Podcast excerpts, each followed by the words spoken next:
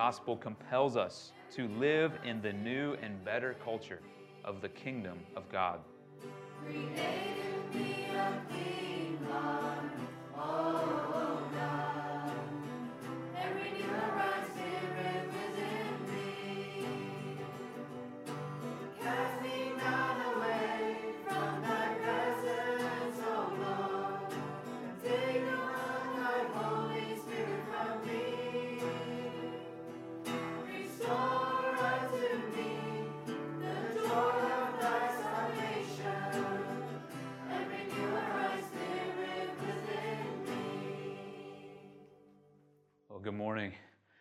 Privilege to be with you this morning. So blessed to be able to meet today. I feel like we're so blessed to be in this city as well, to be able to live in such a diverse place where many of us, especially in this room, come from all different types of backgrounds. Uh, we have a clash of cultures at times, as you, I'm sure you've experienced. Things have happened to you in this city, things have happened to you probably at church that have to deal with these different cultures that we come here with. Some of us come from an honor shame culture. Some of our culture, home cultures, value rugged individualism.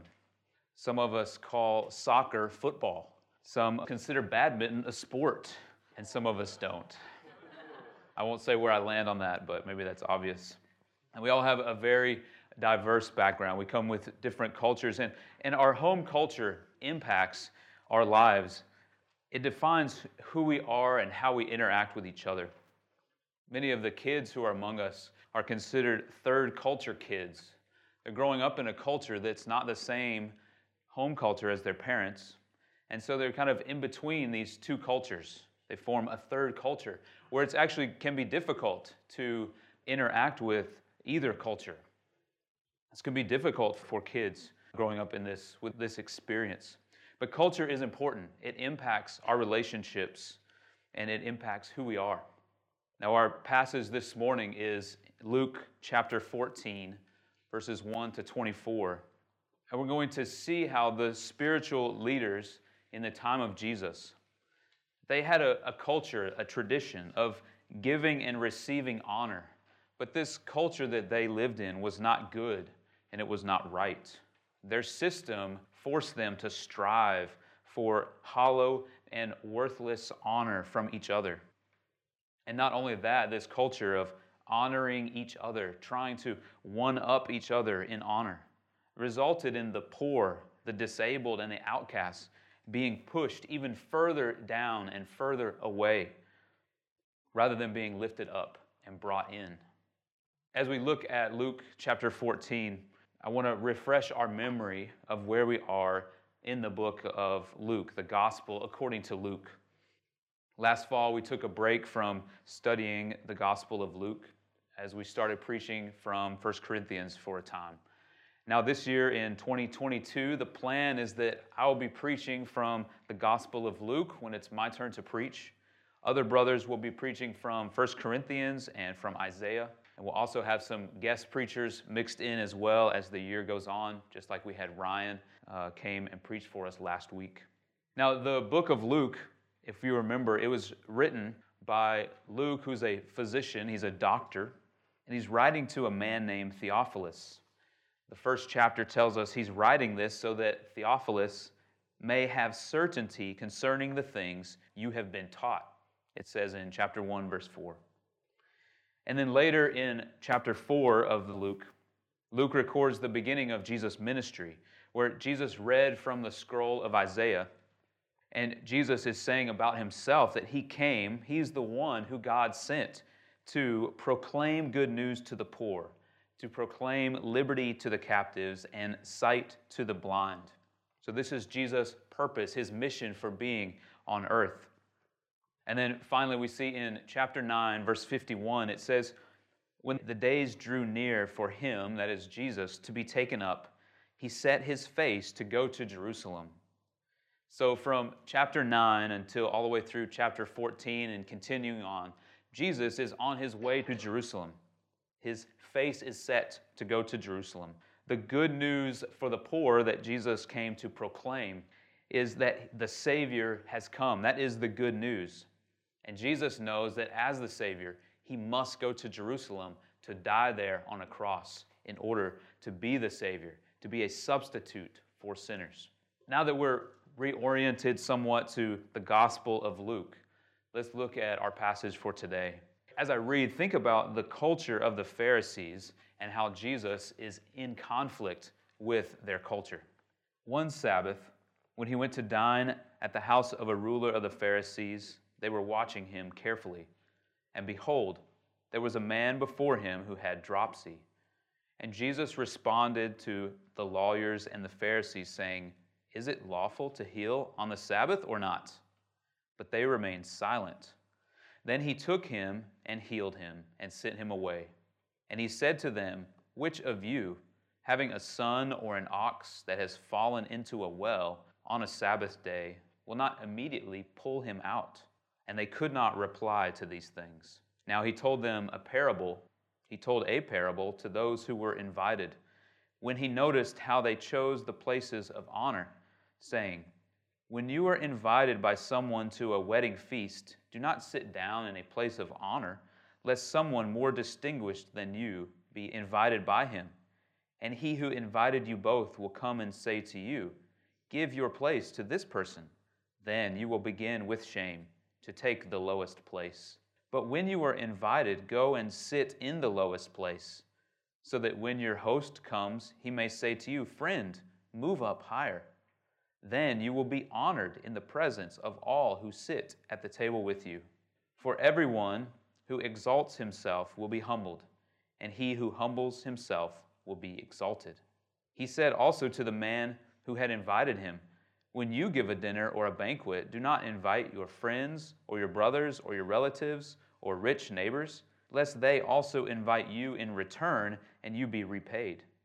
But when you give a feast, invite the poor, the crippled, the lame, the blind, and you will be blessed, because they cannot repay you, for you will be repaid at the resurrection of the just. When one of those who reclined at table with him heard these things, he said to him, Blessed is everyone who will eat bread in the kingdom of God. But he said to him, A man once gave a great banquet and invited many. And at the time for the banquet, he sent his servant to say to those who had been invited, Come, for everything is now ready. But they all alike began to make excuses. The first one said, I have bought a field, and I must go and see it. Please have me excused. And another said, I have bought five yoke of oxen, and I go to examine them. Please have me excused. And another said, I have married a wife, and therefore I cannot come. So the servant came and reported these things to his master. Then the master of the house became angry and said to his servant, Go out quickly to the streets and lanes of the city and bring in the poor and crippled and blind and lame. And the servant said, Sir, what you commanded has been done, and there is still room. And the master said to the servant, Go out to the highways and hedges and compel people to come in that my house may be filled. For I tell you, none of those men who were invited shall taste my banquet. This is God's word. Now, the main message or the big idea of this passage is that gospel compels us to live in the new and better culture of the kingdom of God. I have three points this morning. All three points highlight aspects or characteristics of this gospel culture that we are called to live in. The first point is this the lowly are lifted up, and the proud are humbled. For point number one, we'll look at verses 1 to 11. Look there with me again. It says, One Sabbath, when he went to dine at the house of a ruler of the Pharisees, they were watching him carefully. So here's the scene it's a Sabbath day, most likely after a service at the synagogue, and they're going to the house of a Pharisee, the ruler of the Pharisees. He's invited Jesus and many others to his house for a party, for a banquet. Uh, we know that these parties were not just about having friends over. It wasn't, hey guys, let's all meet at my house. It was all about gaining status from these banquets and these parties. You would invite people of high rank, of as high as you could convince to come to your party. And you would receive elevated status yourself when they came to your house to join your party. And then people who attended your party were then obligated to invite you the next time they had a party. And so it's this constant competition of using each other to try to gain respect and honor and popularity within the community. When we think of it in those terms, it actually reminds me of a lot of social media these days a competition of trying to use likes and comments and shares that would gain popularity or respect and honor among our community. And we see that at this party, at the end of verse 1, it says they were watching him, they were watching Jesus carefully. So they're not watching Jesus out of respect or out of awe for who he is. No, they're watching him like a predator would watch its prey, trying to find the right time to pounce, the right time to strike. So they think they have set up that time here. Look at verse 2. It says, Behold, there was a man before him who had dropsy. Now, dropsy is an old term for a medical condition that means swelling. This man had some sort of swelling of the body, a retention of fluid. And this was an uncomfortable condition, but the condition in itself was not life threatening. However, if, this, if someone did have this condition, it indicated something major going on in their body. Soon, this would be a major deal. So it's not the dropsy or the swelling that is the issue, uh, but it's, it indicates a much deeper issue going on in this man's life. He's at risk health wise. And it would also be uncomfortable for him and probably not pleasant to look at, depending on how severe it is. His whole body swelling. He would look maybe disfigured or would look odd. So he's definitely not one of the in crowd uh, being part of this group. Now, the common understanding that we see from the Bible is that the Pharisees believed that any type of healing work on the Sabbath was work, was defined as work. They were not supposed to work on the Sabbath. Just in the previous chapter, in chapter 13, Jesus healed a woman who had been disabled for 18 years. He healed her on the Sabbath. In that town, the ruler of the synagogue rebuked the people. He told them, There are six days in which work ought to be done. Come on those days and be healed, not on the Sabbath day. So the opinion of the Pharisees and the rulers was that healing should not be done on the Sabbath. So the question here, with this man present with uh, a condition that obviously he needs healing, would Jesus do the same thing? Would he heal the man, or would he suggest to the man that he come back the next day to be healed? And we see in verse 3 that Jesus makes it clear he knows what they're doing. He knows what's going on by asking the question Is it lawful to heal on the Sabbath or not? Notice he asks, Is it lawful? He doesn't say, Is it merciful? He doesn't say, Is it kind or gracious? He says, Is it lawful? Because that was what they were focusing on the law and their interpretation of the law.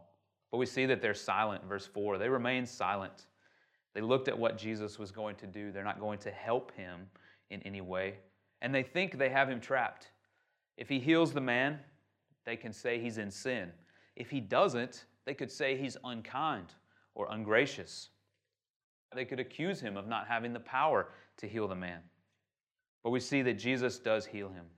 Verse 4 says, Then he took him and healed him and sent him away.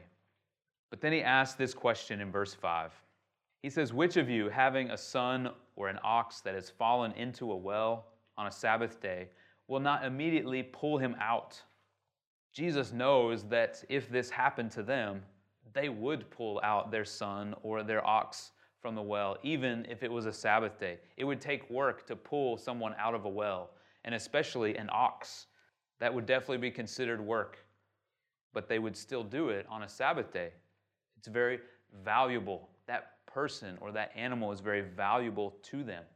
And they know what they would do as well. We see that from verse 6 that they're speechless. They cannot answer him, they could not reply to his question. Now, there's a few things in this section here, verses 1 to 6, that I think is really important for us to see, and we don't want to, to skip over. One of those is that we should not and cannot miss the mercy of God shown through Jesus to this sick man. Jesus heals him. He needed healing, and Jesus did not let the perception, his own perception, he didn't think about what others would think of him. He wasn't worried about what the Pharisees would say about him or even that they would accuse him of being sinful. He still showed mercy to this man and healed him. And another is that Jesus has the authority to interpret God's law. The question here is the interpretation of Old Testament law regarding the Sabbath and whether it's right to heal or not on the Sabbath. The Pharisees have their own interpretation, but they're wrong. Jesus points that out and shows that. Now, Jesus is God, so he should know, and he does know, what he meant when he gave the Old Testament law. Jesus' interpretation of the law is right and it is just. And thirdly, we also must not miss, we need to see the mercy that Jesus has for the Pharisees as well. And he didn't rebuke them strongly. In chapter 13, we see that he calls the leader of the synagogue hypocrite. He calls him a hypocrite. But here it's much more subtle. He's actually teaching them, he's pointing out their flaws in the way that they're thinking and they're acting. He's helping them to notice where they're off and where they are wrong. They don't deserve to be taught by him, they deserve to be rejected. But Jesus shows mercy even to the Pharisees who are trying to trap him, trying to accuse him. He shows mercy by teaching them and pointing out the foolishness of their ways. Now let's continue to read this section, verse, uh, starting in verse 7. Now he told a parable to those who were invited when he noticed how they chose the places of honor. Picture this Jesus goes to the party and they're watching him carefully. And here it says that Jesus has actually been watching them carefully and how they interact. So he turns the tables on them. He's noticing them now. And he, he says that they shouldn't be fighting. They should not fight over the honorable places at the table, but they should start off by sitting in the low place. They should volunteer to be in the lowest position. Then they have nowhere to go except up. Then they will receive honor when the host comes and, and says, Oh, no, you shouldn't be there. You should, be, you should move up. Instead of taking the risk of the host moving them down. Verse 11 here is key. It says, For everyone who exalts himself will be humbled, and he who humbles himself will be exalted. So he's saying that the proud will be humbled and the lowly will be raised up. That's like this point number one the lowly will be lifted up and the proud will be humbled. We get this from verse 11. We saw this too with the sick man. Jesus lifted him from sickness and into health. The image of the Pharisee who pulled the story that Jesus said, the question he posed of the Pharisee pulling his son or ox out of the well, even on the Sabbath. That's what Jesus did for the sick man. The humbled, the lowly will be raised up, and the proud will be humbled. Now, I don't think that Jesus is actually trying to help them advance in honor at dinner parties. I don't think his motivation was to to actually give them some keys or some life hacks to be able to advance in their world and in their culture at this game that they're playing. That's not what he's doing. He's pointing out that not only is their interpretation of the Sabbath law wrong, their whole culture of these dinner parties and trying to earn honor and glory for themselves is wrong. Their culture of this does not reflect God's character and they need a new culture. They need a new way of thinking and of living. Their culture does not reflect God's character. Now, what Jesus is proposing is not a new thing. This is not new to the world. This is not, should not be new to even the Pharisees who know the Old Testament very well. In Proverbs 29, we read, One's pride will bring him low, but he who is lowly in spirit will obtain honor. Proverbs 29 23. We also see this concept in James chapter 4, where it says, God opposes the proud, but gives grace to the humble. And then later, humble yourselves before the Lord, and he will exalt you. From James chapter 4. So it's out of great mercy that God desires for the sick and the needy to be raised up. And it's out of this same mercy that God desires that the proud would be humbled. A raising up and a lowering. So for us today, we must realize that we all are sick and we need lifted up like the son or the ox in the well. Romans chapter 3 says, All have sinned and fall short of the glory of God. We are all sick. We are all in need of rescue. We need to be saved.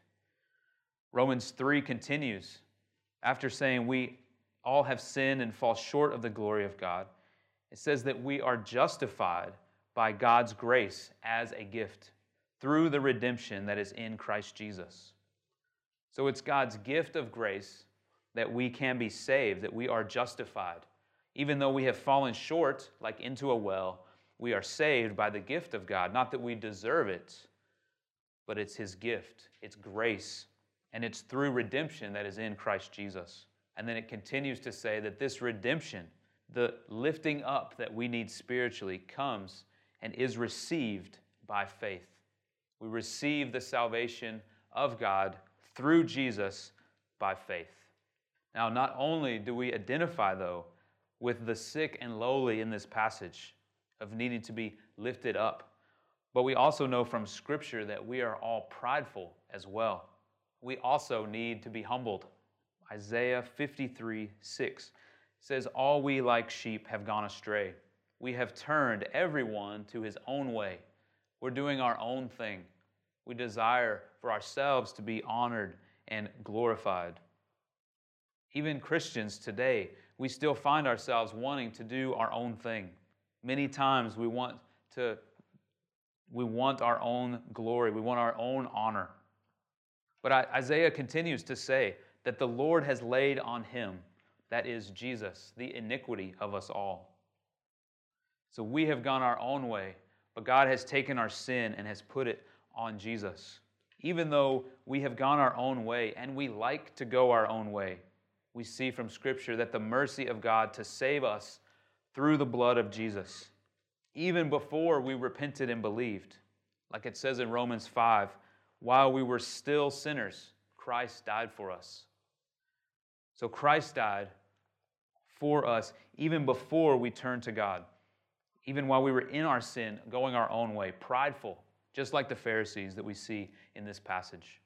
So it's the saving work of Jesus that brings us into the satisfying status as God's children. It's the saving work of Jesus. It's faith in Jesus that brings us into the status, the position of God's children.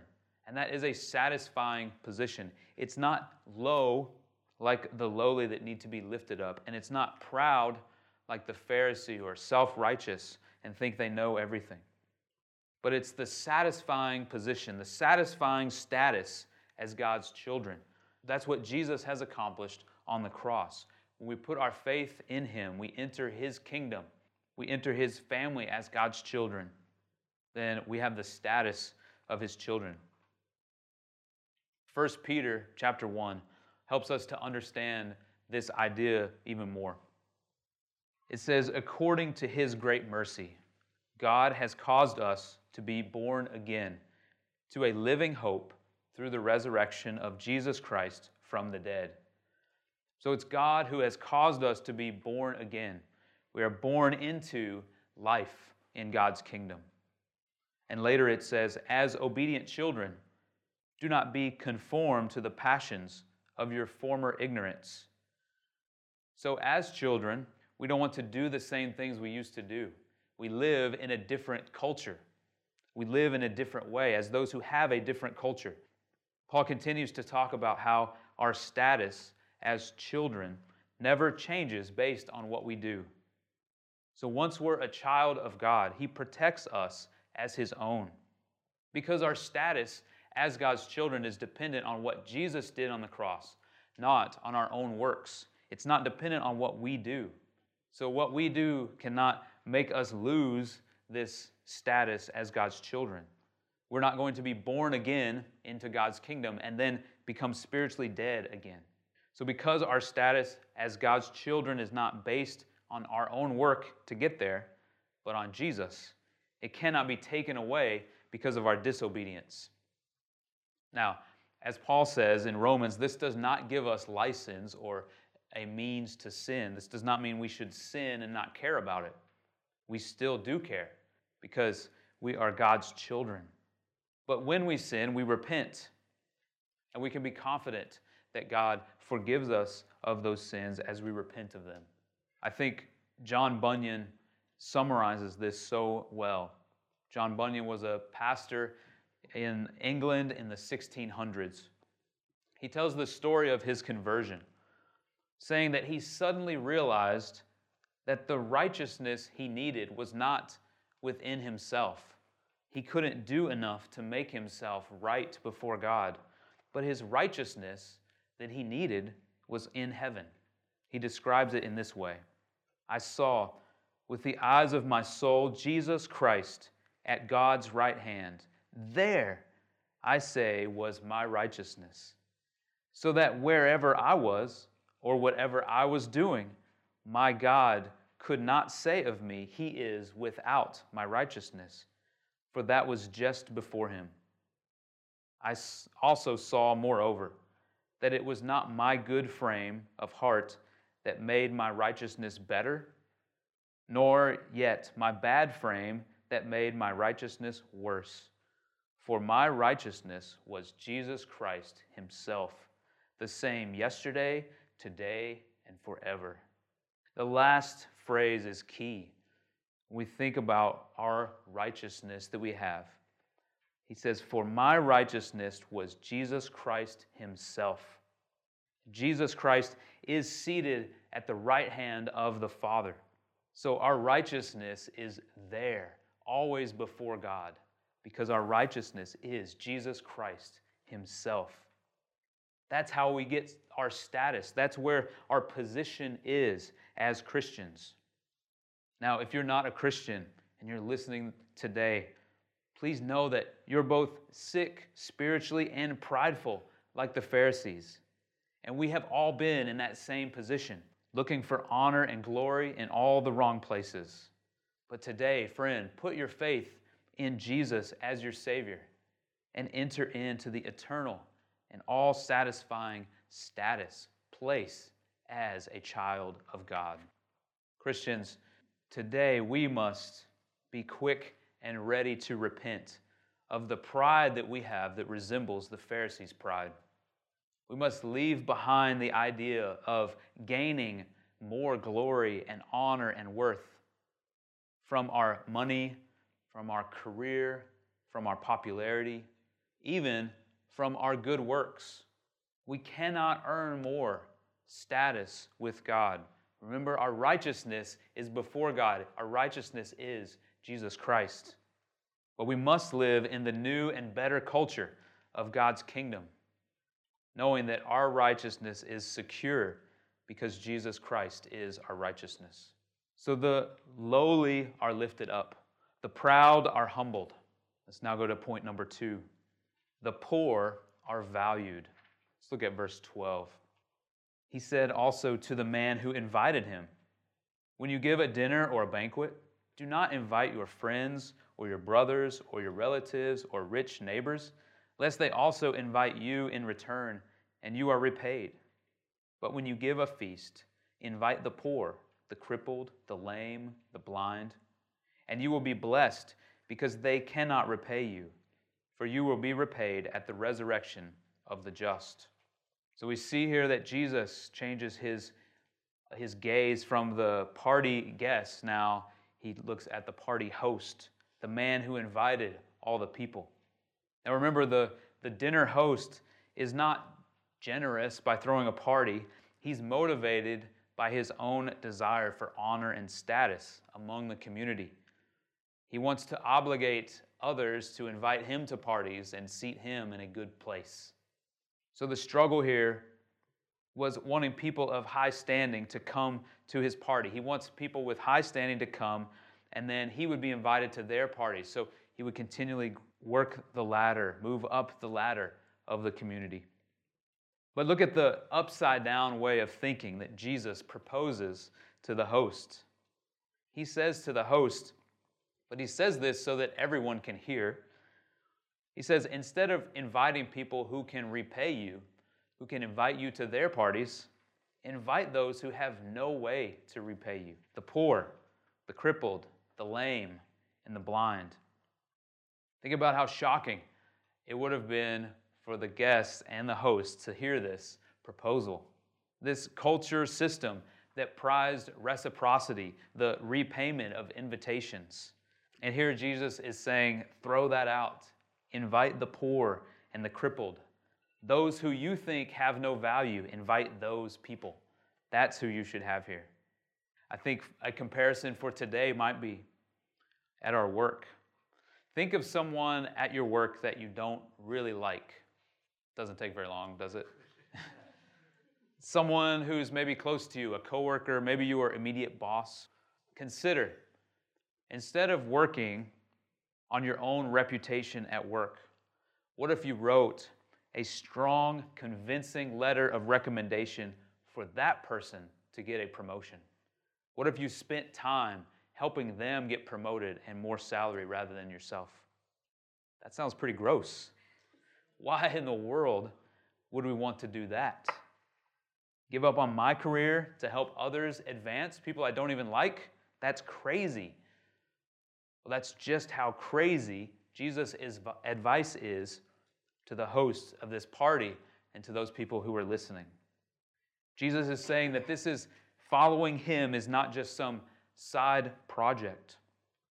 It's not a have a career or have a party in the same way and follow Jesus, but following him turns the whole game, the whole culture upside down. Call to follow Jesus as Lord and Savior is a call to a new and better culture. In verse 14, it says, For you will be repaid at the resurrection of the just. Saying the reward is in heaven for those who would follow this new way of living, not here on earth. There's not a way for the guest to repay. And notice that it's the resurrection of the just. The just are those who have put their faith in Jesus. So Jesus is not saying to invite the poor or the marginalized to a party and you will get into heaven. That's not the message here.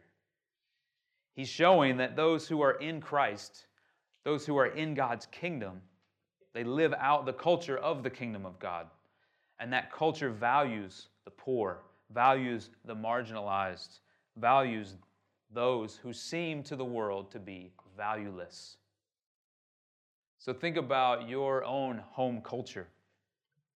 How does your home culture value people? How do you show honor or approval or praise? Think about how our online communities show that. I mentioned earlier with followers and likes and shares, comments. Oh, you look so good, or that's hilarious, or you're so smart. We look for those things and we want them. But for the sake of the gospel, would you be willing to be inconvenienced with no repayment here on earth? When we live in the new and better culture of God's kingdom, it doesn't mean that we leave this world, but we live differently in this world. Just as I live in Shanghai with a culture from America, and that shows forth in even the things that I say and that I do. You notice that. Most people know I'm from America even without asking. That becomes obvious. We want to live in such a way that the culture of the kingdom of God shows through, that people know that we're part of God's kingdom even before we say anything about it, that it's obvious to others how we live, that that culture shines through into our lives, defines who we are. We also want to consider, think about and pray about how we can be how we can show value to those who the world who our community views as valueless we too are called to show the poor both physically and spiritually that they have value we can do this by meeting needs physically meeting needs giving to the poor But that's not all that we're called to do. We also should be active in sharing the good news of Jesus as we meet physical needs. I think in this city, it's sometimes hard to know where the physical needs are. There's not loads of extremely poor people in our city readily visible. So we need to pray that God would open our eyes to see the needs of our community. How can we help people around us? How can we show value to people who the world sees as valueless or with very little value? But we do know that there are many, many people who are spiritually poor all around us. There are hopeless and helpless people in our offices, in our neighborhoods, and they need to hear the good news that Jesus is the Savior for them. So please pray with me for the opportunity to help the poor, and also pray with me for the opportunity and the boldness to share the gospel of Jesus with the spiritually poor around us. So we see here from this passage that poor are valued in the kingdom of heaven. And we also want to value the poor in the same way. Our final characteristic of the culture of God's kingdom that we'll look at today is this number three the outcasts are brought in. Look at verse 15. When one of those who reclined at table with him heard these things, he said to him, Blessed is everyone who will eat bread in the kingdom of God. But he said to him, A man once gave a great banquet and invited many. And at the time of, for the banquet, he sent his servants to say to those who were invited, Come, for everything is now ready. But they all alike began to make excuses. The first said to him, I have bought a field, and I must go see it. Please have me excused. And another said, I have bought five yoke of oxen, and I go to examine them. Please have me excused.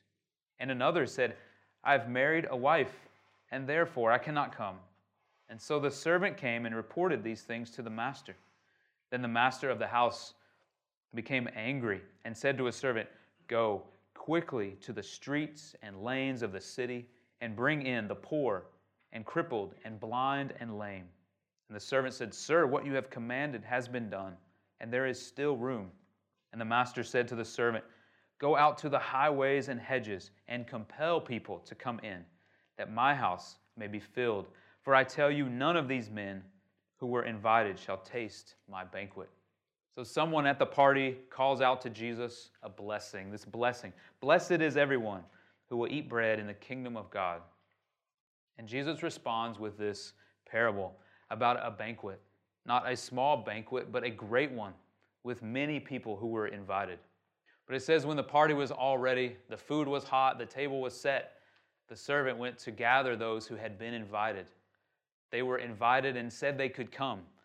There needed to be some invitation so the host would know how much food to prepare and how many places to set out. But now they're going back on their agreement to come. They're now asking for excuse not to attend the party. None of the guests want to come. In one way or another, they make excuses. They're obviously well to do. One of them has just bought property that he wants to go look at. Only rich people buy property and then go look at it. Most of us would need to see it before we buy it.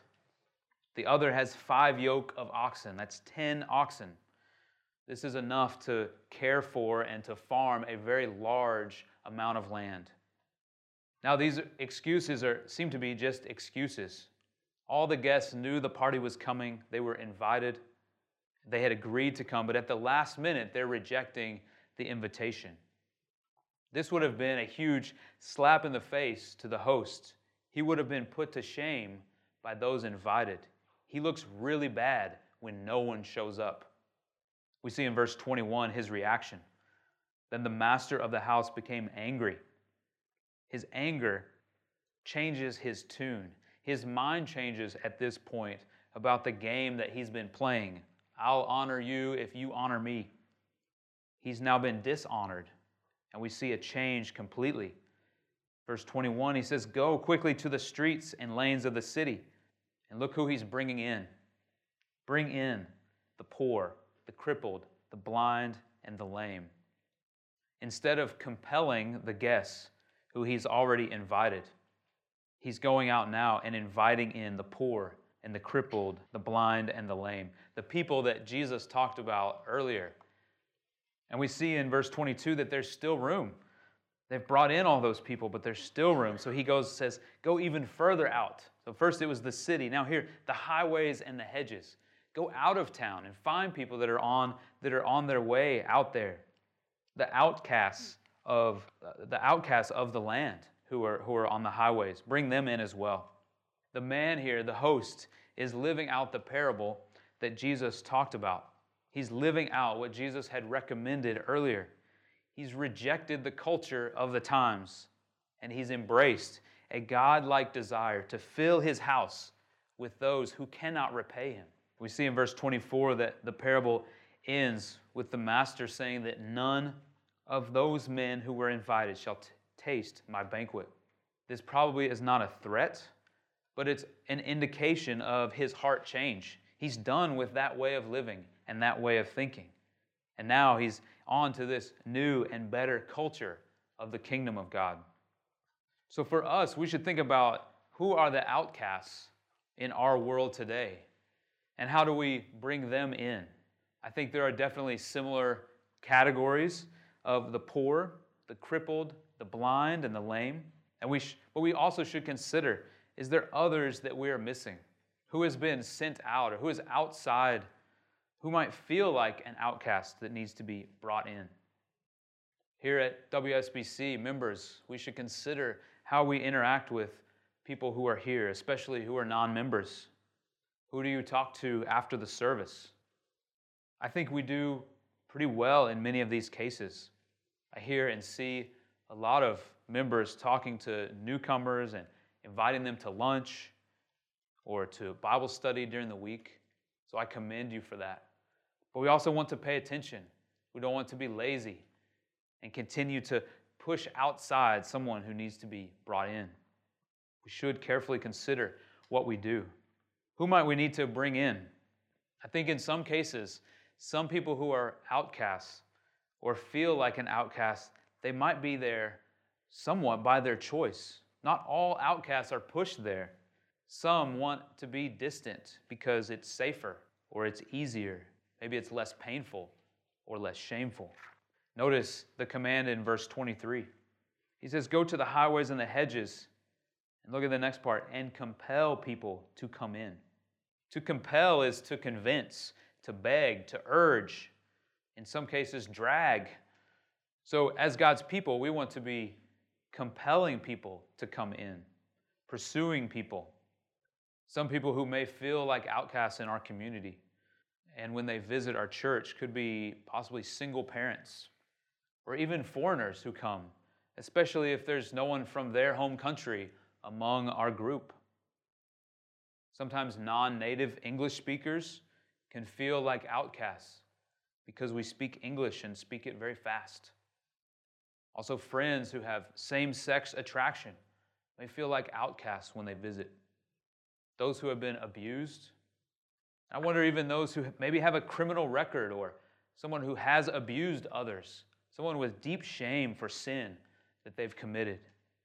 They also may feel like an outcast. We want to be aware that we don't have to know why someone is an outcast or that they feel that way. But we do want to recognize that there is the feeling of being pushed out or shut out or being on the outside. And as a church, we want to live in the culture of the kingdom of God in such a way that we show mercy and kindness to those who might feel like they are on the outside. I think this starts with being a friend to each person. How would you want a friend to treat you? We want to think about those things and do that for others. A friend is inviting, inviting in conversation to go deeper, listening in that conversation without judging or trying to correct immediately. Being a friend is sharing life over a meal or coffee. So it starts with being a friend to compel those who may feel like they're on the outside to, to come in. We're a group of individuals, like I mentioned earlier, with a wide range of cultural backgrounds. And we will at some point experience conflict between our home cultures. When you experience that conflict, you might be tempted to say, Well, that's not how we do it back home, or that's not how my culture handles this situation. When you think those things or say those things, consider your heart. Check yourself there. Your culture and my culture is not righteous in every way. There would definitely be some good aspects of each culture, but none are righteous the way God is righteous. Now, God does not intend for His culture to reflect or to be like Western culture or to be like Eastern culture or to be like Middle Eastern culture. No, the culture of God's kingdom is new and better than any culture on earth because it reflects the character of God in every way. And we are called to live with that culture, with that culture mindset, one that reflects the character of God in every way. So it's by the power and the wisdom of God and His Word that we are called to live in the new and better culture of the kingdom of God as His children. Let's pray. God, you are our Lord and King. Lord, we ask as Jesus taught his disciples to pray, Your kingdom come, your will be done on earth as it is in heaven. And God, we ask that your kingdom would come. And we know your kingdom has come in the person of Jesus Christ. Help us to live as members of your kingdom. We pray that your kingdom culture would shine through us into the world around us. Help us by your power to show mercy and kindness to the sick, to the poor, to the outcasts. We ask for your wisdom and for your power to do this, and we trust that you will give us what we need. We praise you, God, our Lord and our King, in the name of Jesus Christ. Amen.